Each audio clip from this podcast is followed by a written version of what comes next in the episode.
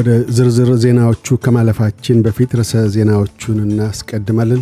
ኩዊንስላንድ ውስጥ በጎርፍ አደጋ ሕይወት አለፈ። አውስትራሊያውያን በዩክሬን ጦርነት እንዳይሳተፉ ማሳሰቢያ ተሰጠ። አውስትሬልያ በሩሲያ በሚካሄደው የዋና ሻምፒዮን ውድድር ላለመሳተፍ ተለመች። የሚሉት ግንባር ቀደም ርዕሰ ዜናዎቻችን ናቸው።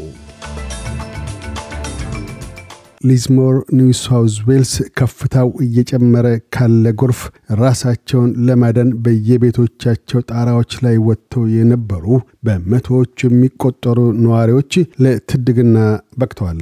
በመላው ኒው ሳውዝ ዌልስ የጎርፍ አደጋዎች የተከሰቱባቸው ቀዬዎች የሚኖሩ ነዋሪዎች ቀያቸውን ለቀው እንዲወጡ 12 ማዘዣዎች የወጡ ሲሆን ስድስት ማስጠንቀቂያዎችም ተሰጥተዋል። የኒው ሳውዝ ዌልስ ባለሥልጣናት ነዋሪዎች በጎርፍ ውስጥ በመኪና አቋርጠው ለመሻገር እንዳይሞክሩና ሁኔታዎች የሚፈቅዱ ከሆነም ከቤታቸው እንዳይወጡ እያሳሰቡ ይገኛሉ። ፕሪምየር ዶሚኒክ ፔሮቴ የጎርፉ ከፍታ እየጨመረ በመሆኑ የጎርፍ መጥለቅለቆች እንደሚጠበቅም አመልክተዋል።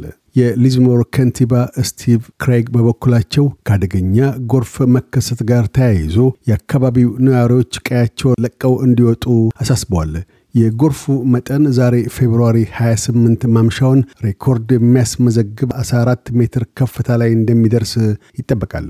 የዊልሰን ወንዝ የጎርፍ መከላከያ ግድቡን ሰብሮ በከፍተኛ ፍጥነት አሻቅቦ በመፍሰስ ላይ በመሆኑ በርካታ ሰዎች ቀያቸውን ለቀው መውጣት አልቻሉም። የከተማይቱ ዋና መንገድ ብራክስነር አውራ ጎዳና በጎርፍ የተሸፈነ ሲሆን ተሽከርካሪዎችም ተውጠዋል። የሜትሮሎጂ ቢሮ ለሰሜናዊ ወንዞችና የሰሜናዊ ባህር ጠረፍ አጋማሽን አስመልክቶ ወራጅ ጎርፉ ለሕይወት አደገኛ ስለመሆኑ ብርቱ ማስጠንቀቂያን ሰጥቷል። የድንገተኛ አደጋ አገልግሎት ትናንት ማምሻውን ብቻ ከ2200 በላይ የእርዳታ ጥየቃ ስልክ ጥሪዎች ከኩዊንስላንድና ሰሜናዊ ኒው ሳውዝ ዌልስ እንደደረሰው አስታወቀ። ዛሬ ማለዳ 8 ሰዓት ላይ የብሪስበን ወንዝ አራት ነጥብ ዜሮ ሜትሮች አሻቅቧል። ከፍተኛ መጠን ያላቸው ፍርስራሾች፣ ጀልባዎችና አነስተኛ ቤቶች መንሳፈፋቸው ተነግሯል። የክፍለ አገሪቱ ደቡብ ምስራቅ በሺዎች የሚቆጠሩ ቤቶች ነዋሪ አልባ ሆነዋል። በሺዎች የሚቆጠሩ ትምህርት ቤቶችም ተዘግተዋል። የኩዊንስላንድ ፕሪምየር አነስቴዥያ ፓለሼ በበኩላቸው በተለይ ሎጋንና ጎልድ ኮስት አካባቢ የጎርፉ ፍሰት ለሕይወት አስጊ እንደሆነና ገና የተወሰኑ ወንዞች መጠናቸው እንደሚያሻቀብ አሳስበዋል። አክለውም ጉዳት የደረሰባቸው ስፍራዎች የሚገኙ ሰዎች አካባቢውን ለቀው ወደ መጠለያ ማዕከላት እንዲያመሩ ጥሪ አድርገዋል። በአሁኑ ወቅት 1554 ሰዎች በመጠለያ ማዕከል ውስጥ ሲገኙ አንድ የ50 ዓመት ዕድሜ ያለው ግለሰብ እና ውሻቸው በጎርፍ ተወስደው ሕይወታቸውን አጥተዋል። በሌላ በኩል የፌዴራል መንግስቱም ጉዳት ለደረሰባቸው 17 የኩዊንስላንድና ኒው ሳውዝ ዌልስ አካባቢ ነዋሪዎች መርጃ የሚውል የገንዘብ እርዳታ መመደቡን አስታውቋል። በዚህም መሰረት በማይጋብ ድረገጽ በኩል 1000 ዶላርስ ለአዋቂዎች፣ 500 ለልጆች በነፍስ ወከፍ ለአስቸኳይ ጊዜ የሚውል ክፍያ ይደረጋል። በጎርፍ አደጋ ሳቢያ ወደ ሥራ ገበታቸው መመለስ ለማይችሉ ሰዎች ለ13 ሳምንታት እገዛ የሚ የሚውል የመልሶ መቋቋሚያ አበልም ተሰናድተዋል።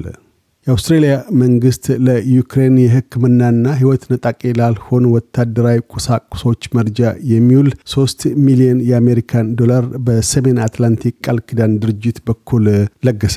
ዛሬ ፌብርዋሪ 28 ጠቅላይ ሚኒስትር ስኮት ሞሪሰን ባወጡት መግለጫ አውስትራሊያ ሕይወት ነጣቂ መሆኑ ያልሆኑ ወታደራዊ ገዛዎችን ከሚያደርጉ ሽርካዎች ጋር ተባብራ እንደምትሰራ ገልጠዋል። በሌላም በኩል በጅሮንድ ጆሽ ፍራይደንበርግ አውስትራሊያ የሚገኙትን የሩሲያን አምባሳደር ከሀገር ማስወጣትን ጨምሮ ሌሎች ተጨማሪ አማራጮችንም ለመውሰድ እያሰበች መሆኑን ለቻናል ሰባት ተናግረዋል። ይህ በእንዲህ እንዳለም የአውስትሬልያ ጠቅላይ ሚኒስትር ስኮት ሞሪሰን አውስትራሊያውያን ወደ ዩክሬን እንዳይጓዙ አስጠነቀቁ። የጠቅላይ ሚኒስትሩ መልእክት ያተኩረውም የዩክሬን ፕሬዚደንት ቭላዲሚር ዜሌንስኪ እሁድ ፌብርዋሪ 27 የዓለም ዜጎች የሩሲያን ወረራ በመከላከል ዩክሬንን ለመታደግ እንዲፋለሙ ያደረጉትን ጥሪ ተከትሎ ነው። አቶ ሞሪሰን ጥሪውን ለመከተል ሰዎች ውስጥ አድረው ያሉ ጠንካራ ስሜቶችን እንደሚረዱ ገልጠው፣ ይሁንና በአውስትሬልያ ሕግ መሰረት ያንን ለማድረግ ጥያቄ የሚጭር መሆኑን ሲያሳስቡ ለሁሉም አውስትራሊያውያን የእኛ የጉዞ ምክር ወደ ዩክሬን አትጓዙ ነው። ይህን አስመልክቶ ግልጽ መሆንን እፈልጋለሁ። ግልጽ የሆነው የአውስትራሊያ መንግስት ምክር ለሁሉም አውስትራሊያውያን ወደ ዩክሬን አትጓዙ ነው በማለት ከህጋዊነት ጋር ተያያዥ ማሳሰቢያዎችን ሰጥተዋል። የፌዴራል መንግስቱ ብሔራዊ ካቢኔ የጸጥታ ኮሚቴ ነገ ማክሰኞ ማርች አንድ ታድሞ አውስትራሊያ ለዩክሬን ማድረግ ስለምትችለው ወታደራዊ ገዛዎች ይመክራል። በአውስትሬሊያ የዩክሬን ኤምባሲ የፕሬዚደንት ዜሌንስኪን ጥሪ ተከትሎ ሀያ የእንዘምታለን የስልክ ጥሪዎችን የተቀበለ መሆኑንም ገልጧል። የውጭ ጉዳይ ሚኒስትር ሜሪ ስፔን በበኩላቸው የጠቅላይ ሚኒስትሩን በዩክሬን ጦርነት ለመቀላቀል እንዳትቀጡ የሚለውን አታይ አስተጋብተዋል። የአውስትሬልያ ሕግ ሕጋዊ በሆነ የጦር ኃይል ውስጥ ከሚያገለግሉት ውጪ በውጭ አገር ጦርነቶች ውስጥ የዜጎችን መሳተፍ ያግዳል።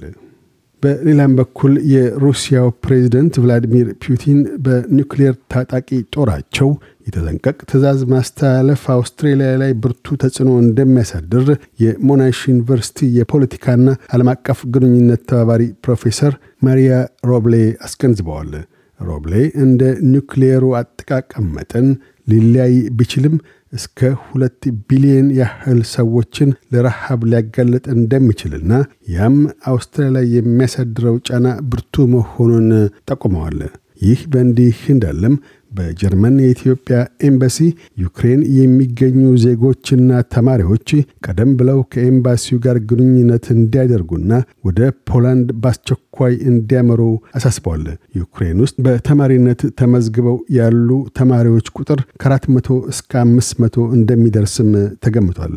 በሌላም በኩል የዩክሬን ፕሬዚደንት ምንም እንኳን ማለፊያ የሆኑ ውጤቶችን ባይጠብቁም ያለምንም ቅድመ ሁኔታ ከሩሲያ ጋር ለመናገር ፈቃደኝነታቸውን ገልጠዋል። ቪክቶሪያ ባለፉት 24 ሰዓታት 5852 ሰዎች በኮሮና ቫይረስ የተያዙባት ሲሆን ሦስት ሕይወታቸውን አጥተዋል። ኒው ሳውዝ ዌልስ ውስጥ 5586 ነዋሪዎች በቫይረስ ሲጠቁ ስድስት ለህልፈተ ሕይወት ተዳርገዋል። ኩዊንስላንድ ውስጥ አንድ ሰው በቫይረስ ሕይወቱን ሲያጣ 3312 ሰዎች በቫይረስ ተይዘዋል። ዋና አውስትሬሊያ በወርሃ ዲሴምበር ሩሲያ ውስጥ ከሚካሄደው ዓለም አቀፍ ውድድር ራሱን እንደሚያገል አስታወቀ። ለውሳኔው አስባቢ ሆኖም የሩሲያ የዩክሬን ወረራ እንደሆነና ወደ ሩሲያ ለስራ ለመጓዝ የደህንነት አስተማኝነት እንደሌለ ገልጧል። አያይዞም የአውስትሬልያ ዋናተኞች በዚህ ዓመት በማናቸውም ሩሲያ ላይ በሚከናወኑ የስፖርት ውድድሮች ለመሳተፍ መወሰናቸውን አስታውቋል።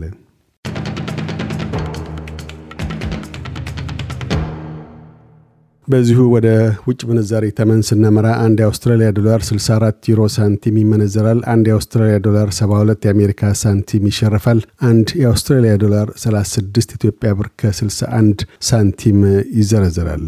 ቀጥለን የነገውን የአውስትሬሊያ ዋና ዋና ከተሞችና የአዲስ አበባን አየር ጠባይ ትንበያ እናሰማለን ፐርዝ በከፊል ደመናማ ይሆናል። ዝቅተኛ 20፣ ከፍተኛ 28። አድላይድ ሊያካፋ ይችላል። ዝቅተኛ 18፣ ከፍተኛ 27። ሜልበርን ወባቃማና ካፊያማ ይሆናል። ዝቅተኛ 19፣ ከፍተኛ 25። ሆባርት ካፊያው ይጨምራል። ዝቅተኛ 18፣ ከፍተኛ 22። ካምብራ ብራ ይሆናል። ዝቅተኛ 16፣ ከፍተኛ 23። ሲድኒ ያካፋል። ዝቅተኛ 21፣ ከፍተኛ 26። ብሪስበን በከፊል ደመናማ ይሆናል። ዝቅተኛ 21፣ ከፍተኛ 31 ዳርዊን ብራ ይሆናል። ዝቅተኛ 25 ከፍተኛ 31 አዲስ አበባ በከፊል ደመናማ ይሆናል። ዝቅተኛ 11 ከፍተኛ 25 ዜናውን ከማጠቃላችን በፊት ርዕሰ ዜናዎቹን ደግመን እናሰማለን። ኩዊንስላንድ ውስጥ በጎርፍ አደጋ ህይወት አለፈ። አውስትራሊያውያን በዩክሬን ጦርነት እንዳይሳተፉ ማሳሰቢያ ተሰጠ። አውስትራሊያ በሩሲያ በሚካሄደው የዋና ሻምፒዮን ውድድር ለመሳተፍ ተለመች። የሚሉት ግንባር ቀደም ርዕሰ ዜናዎቻችን ነበሩ። እያደመጡ የነበረው የ SBS አማርኛ ፕሮግራምን ነበር። የፕሮግራሙን ቀጥታ ስርጭት ሰኞና አርብ ምሽቶች ያድምጡ።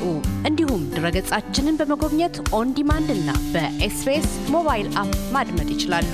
ድረገጻችንን SBS dot com dot au Amharic ን ይጎብኙ።